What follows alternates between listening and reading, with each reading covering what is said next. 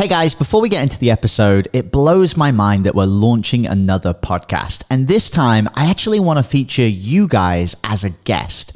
Now, if you're a six-figure entrepreneur who has your own podcast and you listen to the show, I actually want to interview you on our brand new podcast, which is called Six Figure Podcast Rebels. You just need to go to w w w dot top one hundred interview dot com and you can apply to get featured. All right, guys, back to the show.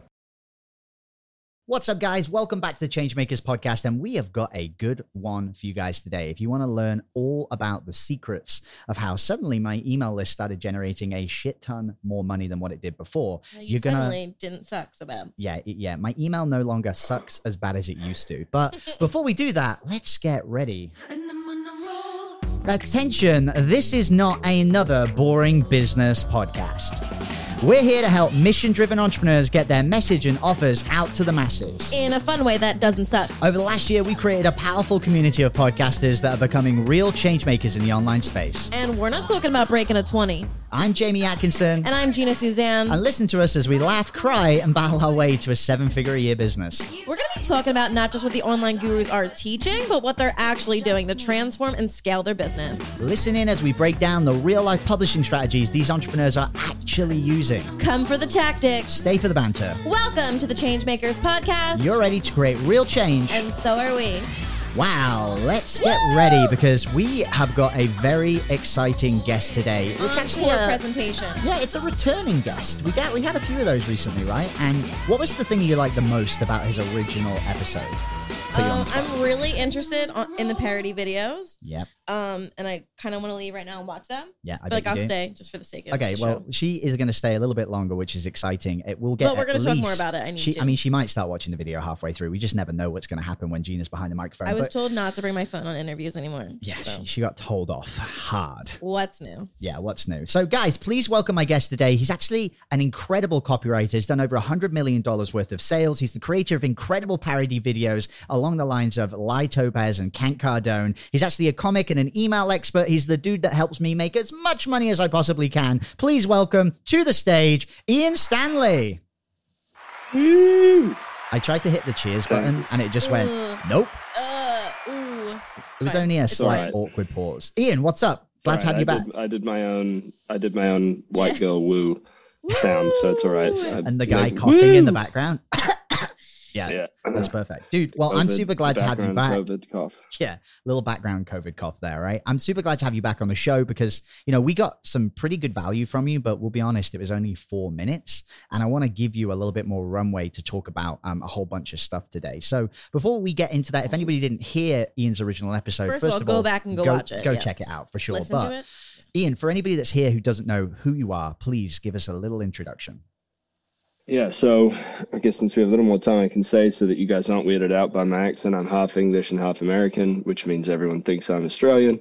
Uh, I even literally o- did even Aussies, yeah, even Aussies are like, "Hey mate, how you going? So good to see another Aussie, eh?" And I'm like, "Ah, oh, yeah, I'm not from there, mate." And they're like, "Fuck off, bro! I heard you talking." I've literally been accused, but they're like, "Mate, I know you're an Australian. Why are you fucking pretending like you're not?" And I'm like, "You're an aggressive bunch, aren't you?"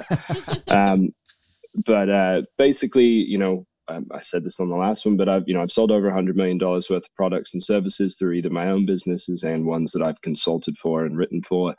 I had a water filter company where I made these videos of drinking out of toilets and puddles on the side of the road and all sorts with, with a filter, not directly out of them. Yeah, you didn't and, clarify uh, that last time. A, I didn't clarify that last like, time. Good, it's just a nice little open loop. Uh, like, if you've seen Trainspotting, okay. I had that vision of Ewan McGregor like head down the toilet, but like an Ian Stanley version of it, you know? No, no, no, no, no, no. I pulled it out of the toilet and I go and pour it into the filter and then I drink it. It's uh, it's much safer. And so we sold a lot of water filters and I took that company from zero to six figures a month uh, within, I think, six or seven months or so. And then I sold it to what was the fastest growing startup in Canada at the time. Um, and then since then, I've primarily been teaching what I call almost passive income. So basically, teaching people how to make more money in less time while having more fun.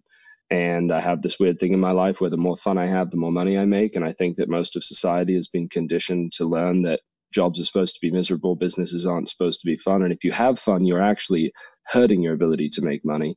And I don't find that to be true. I have plenty of evidence on the contrary. Uh, and so it's really about teaching people how to create income that's not dependent upon their time. You have two types of income that are popularly known: active income, which is but pretty much what everybody has, which is you have to be present and exchange your time for money. Then you have passive income, which is basically a myth that only really exists for people with millions and millions of dollars in liquid cash that basically get paid to be rich. The irony of becoming rich is that you get paid more to be rich. And so what I focus on is almost passive income sources, which is anything that takes an hour a day, an hour a week, an hour a month or less to create income for you, and that can scale up without you having to put in more time. I think I think the thing that's been the most interesting from being a student inside of your world, Ian, was this principle of, you know, surrender, which is something that that I never really considered before, this idea of discipline versus surrender.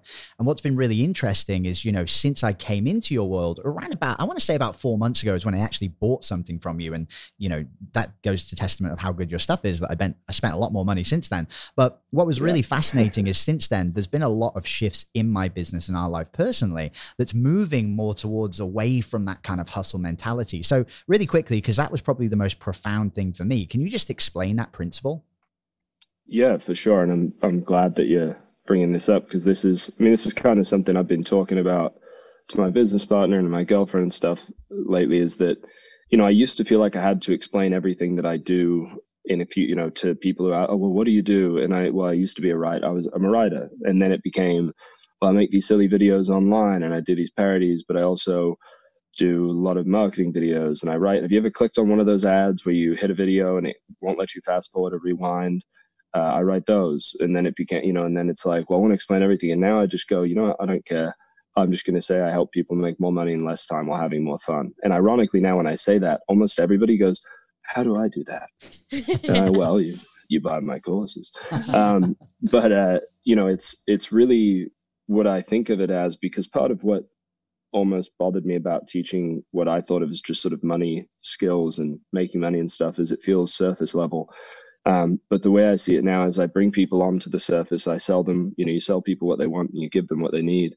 And so I bring them into the surface of the water, and the surface can only exist if there's depth beneath it. And then I take them under into the much deeper stuff of surrender and working through, you know, the deeper emotional and, and mental blocks people have, especially around money, that's completely holding them back. You know, if you got paid to do chores as a kid, that's still affecting you today.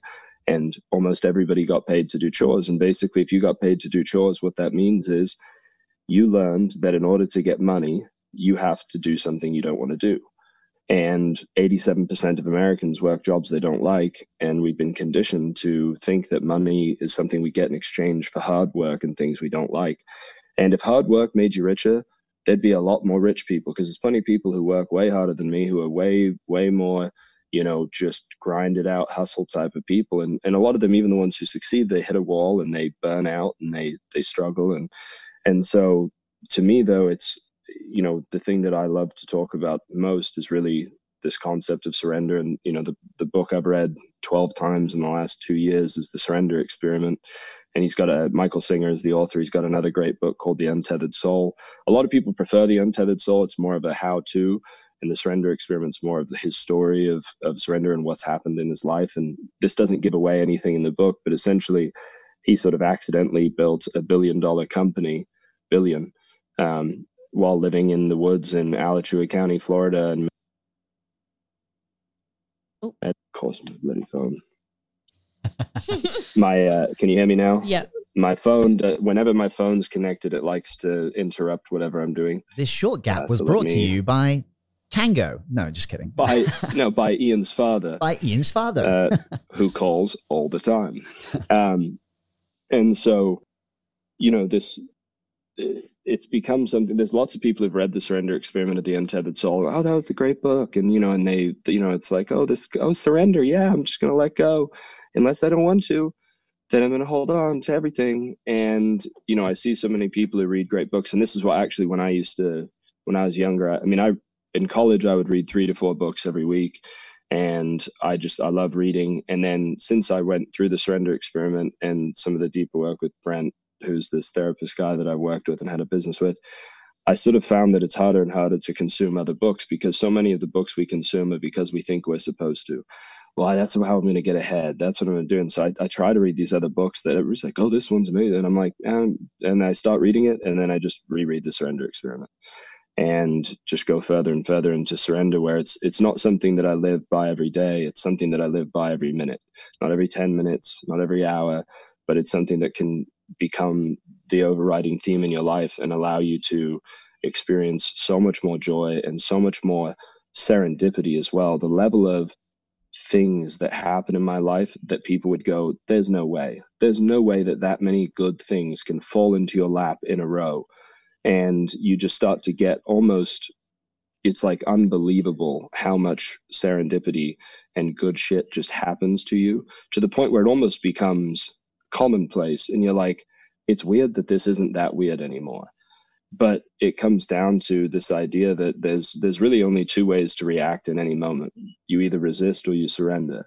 And if you experience anxiety, if you experience a lot, you know, anxiety is just low-grade fear. If you experience a lot of pain, if you experience a lot of different feelings like that, the reality is on some level you are resisting this moment. And this moment is, it's happening, and there's literally nothing you can do other than accept or resist. And now that doesn't mean that you become this person. And, you know, the problem with the word surrender for so many people is that they think of a white flag and they think of giving up. And the deeper meaning of surrender couldn't be more opposite. It's actually the greatest act of strength is to relinquish control. And, you know, there's a great Alan Watts quote. And, you know, I, I don't know if you know Alan Watts, but just my favorite philosopher. And he's, you know, how far out can you get? How much are you willing to abandon your power? And you realize that that's where true power comes from, is not having the need to control everything and to allow the, you know, the universe is far more powerful than one little individual. And when you start to harness that power, it opens up a whole new world for you that's so far beyond what you could ever expect. And that doesn't happen if you try and live this extreme, rigid, controlling lifestyle.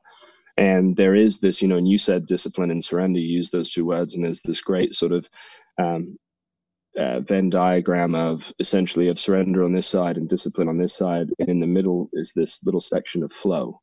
And I find that, you know, you've got these authors like Jocko Willink, who's, you know, great, great author and, and great stuff, but he talks about discipline equals freedom. And he's really, really good about writing about the discipline part, but I've never heard him actually talk about what he does with this freedom that he creates. And to me, it comes down to concepts like what I've taught, so like half day discipline. So just having discipline till noon and then letting the rest of your day be full of what you enjoy and what you want. So whether that's, you know, so many people shame themselves for watching T V or playing video games. Well, if you really like that, if that brings you joy, do that in the afternoon, do what you want. You know, it's this finding this blend of discipline, but then being able to let go. And so, you know, and it's the same thing, you know, I've got this tattoo and I've got my, you know, that says feed the wolf, and I've literally got my, I won't pull it down here because it'll look weird, but my wolf is, I have my, my, uh, my husky who looks just like a wolf. He's quite literally laying on my feet right now. And, you know, that's the same reminders in each moment. We can, you know, there's the old story of the a tale, you know, it's a grandfather, a Native American grandfather talking to his grandson, and the grand, the grandfather says, you know, inside each of us is a battle between two wolves. And the grandson says, you know, and he says, you know, one wolf is evil, he is hatred, he is malice, he is darkness. And the other wolf is joy and love and passion and hope. He says, one wolf is the good wolf, one wolf is the bad wolf. And the grandson says, which wolf wins? And he says, the one you feed. And so to me, it's a much deeper sort of, it's a way of looking at surrender and more of a visual, tangible way of when things are coming up for you, asking yourself a simple question, which it's two, two, two words can change your life, which, which wolf? Because you know deep down which wolf you're feeding in the moment. And if you ask your question, it doesn't mean you're always going to feed the good wolf, but at least you're aware of what you're doing. And so to me, there's the two primary wolves in life, are the resistance wolf and the surrender wolf. And are you going, because anxiety, people say, well, that gives me anxiety, or I have anxiety. Neither one of those, and I know that this can be an inflammatory sentence because people are diagnosed with anxiety every single day. And guess what happens when the doctor goes, oh, you know what? You have anxiety. How do you feel now? Do you feel more relaxed? No, I feel anxious. Yeah, because you've just identified yourself now as a person who has anxiety. You can't have anxiety, and anxiety can't happen to you. You are the creator of it.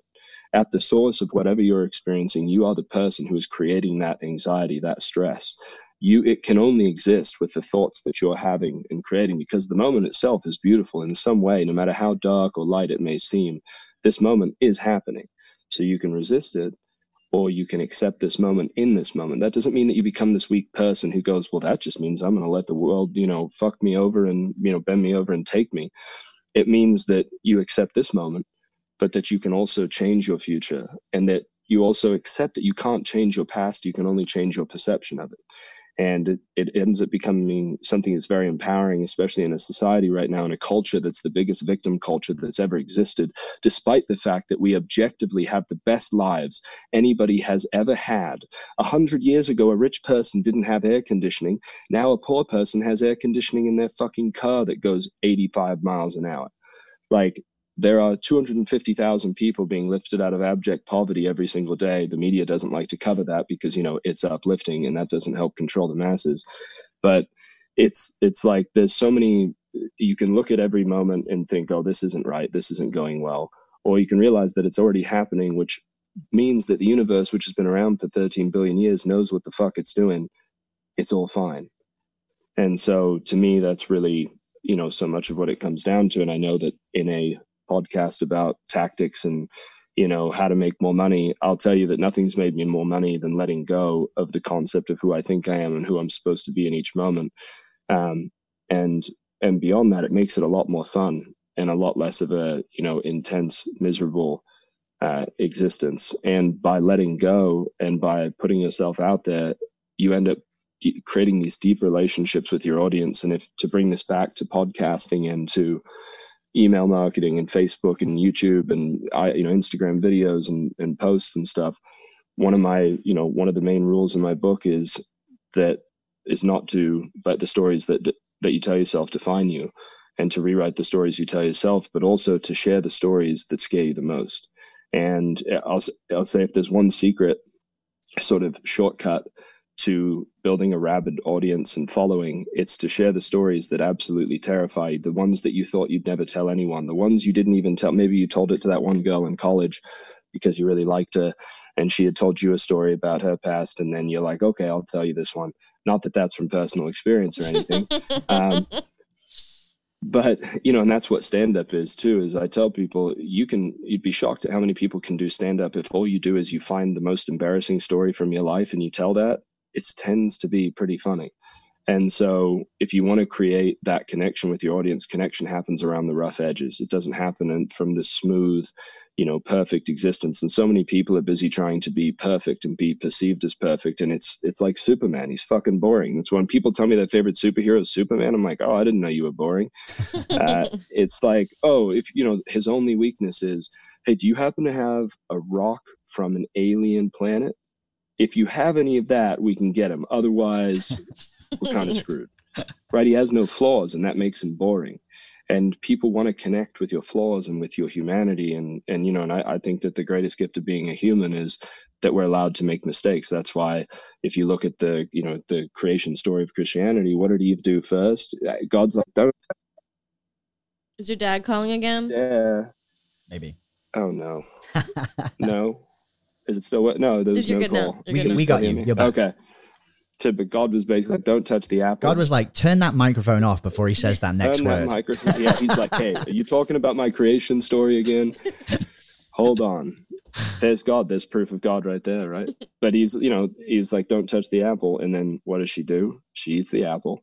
But that was God's permission to be like, whether you believe in God or Christianity or whatever else you, you know, or no God, whatever. It's more the story is the, the benefit of being a human is that we get to fuck shit up, and the gods don't have the luxury of making mistakes because they're perfect beings. And so we get to come down to earth for a bit, make some mistakes. And so many people are so concerned about their mistakes that they don't do stuff. And that's what I see most in entrepreneurs starting out, is their fear of just doing it. Just start. Let the world dictate whether it's good or not. Stop being so afraid.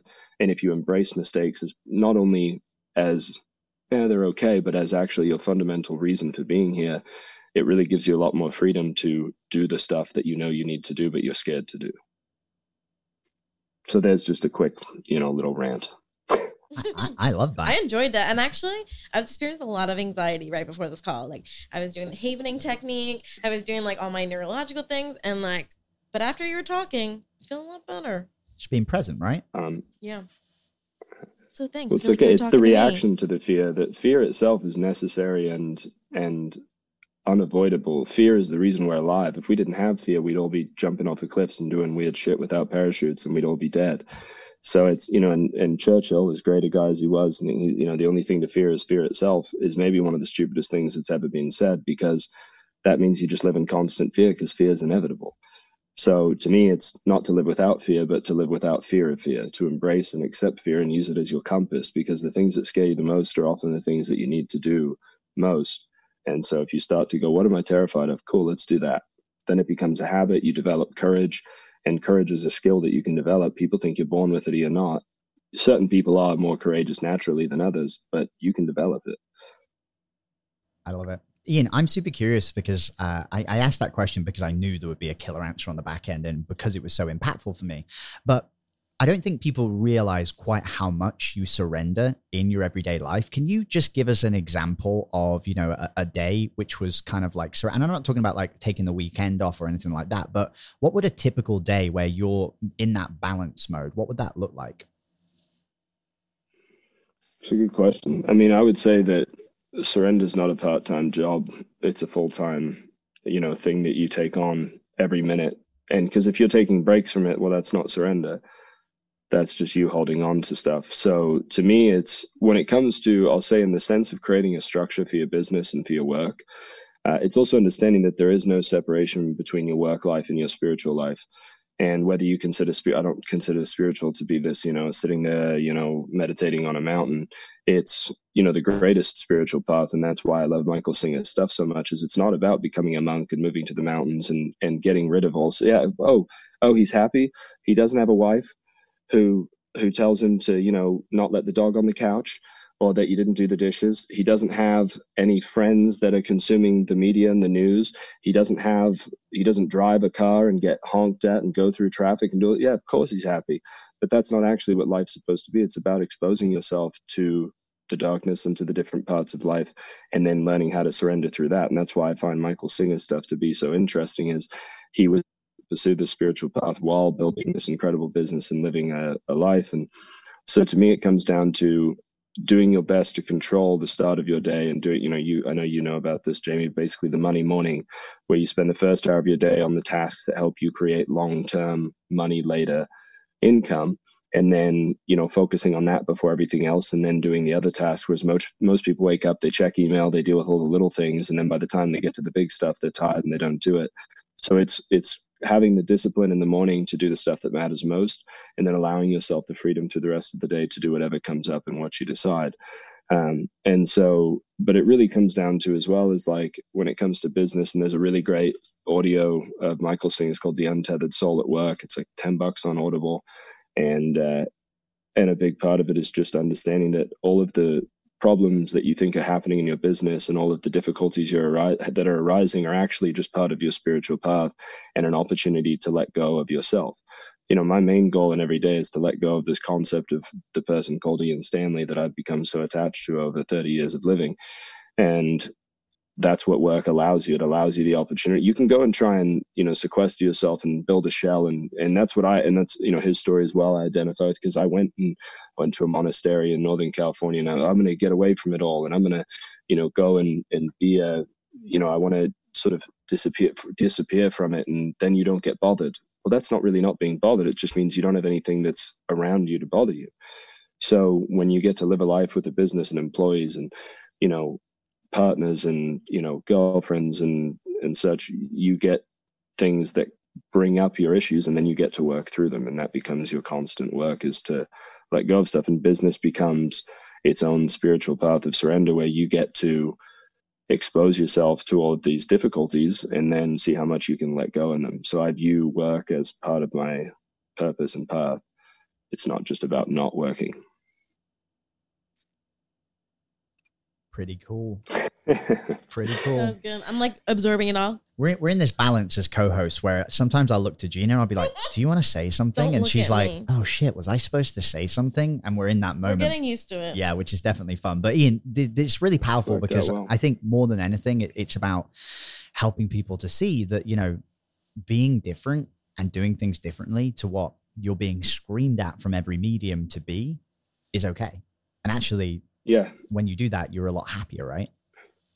Yeah. And I'll say, actually, I think a good sort of transition from there to something that people can really tangibly take away from that is, you know, my number one rule, if it's not my number one rule, it's right up there at the very top, is don't be boring. And to the point where I've written newsletters on, I've, I've actually gonna, I'm going to actually turn it into a book, How to Not Be Boring. Um, and it's, there's, you know, we were joking about this before, but there's a whole secondary Me Too movement going on that has nothing to do with Harvey Weinstein. And it's the Me Too business movement of everybody just creates a business that's another Me Too, boring. I've seen this before. I've seen it. I don't care about it. It's, you're boring me. And there's, I don't believe that there's such thing as a saturated market. I think there's only bored markets. People could have looked at, at transportation, you know, at, at taxi transportation and gone, it's saturated. You're not going to make another taxi company. And then Uber went, well, no, they're just bored of that shit. So let's give them something different. And now that's one of the biggest companies in the world. And you go and you, you know, you find your unique hook. What makes you unique? What, you know, you think people say all the time, right? Podcasts, podcasts are, you know, they've, they're blown out. It's already happened. Well, that's obviously not true because there's people starting new podcasts every day that are building huge audiences and followings. And the way that they do it, they'll just replace the one that's not as good with the one that's better. I watched, two, we were talking about this, Two Bears, One Cave with Tom Segura and Bert Kreischer. It's unbelievable. It's just super funny and entertaining. And they could have easily gone, well, every comic already has a, you know, they're two, they're two stand-up comedians who just hang out with each other and chat shit.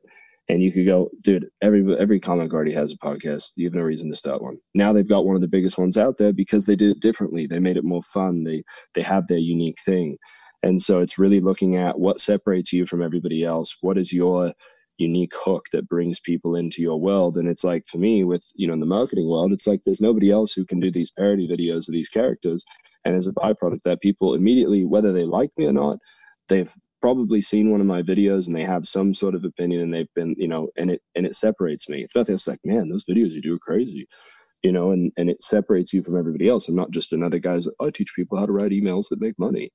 It's like, oh, there's all these unique components. And, and, you know, to become interesting, one of the things you do is you layer yourself with different, interesting, and seemingly contradictory things about yourself. So, you know, Naval Ravikant has a, a good phrase. He basically is like, you know, if you go to a sex, you see a guy uh, riding a unicycle, you're like, no, that's, that's cool. You see a bear, you're like, oh, it's a bear. That's cool. And then you see a bear riding a unicycle. Now that's interesting. And so you become this contradictory sort of person who, you know, I talk about all this, you know, sort of surface level money stuff. And then suddenly you start diving into surrender and the deeper stuff and you dimensionalize yourself. And I think so many people are just afraid to show who they are and they're afraid to be different when that's what we need more than ever right now. And people can tell if you're authentic or not more easily than they ever have been because there's so many fucking bullshitters and liars out there. So that's my, my biggest tip is to be different and to don't be boring.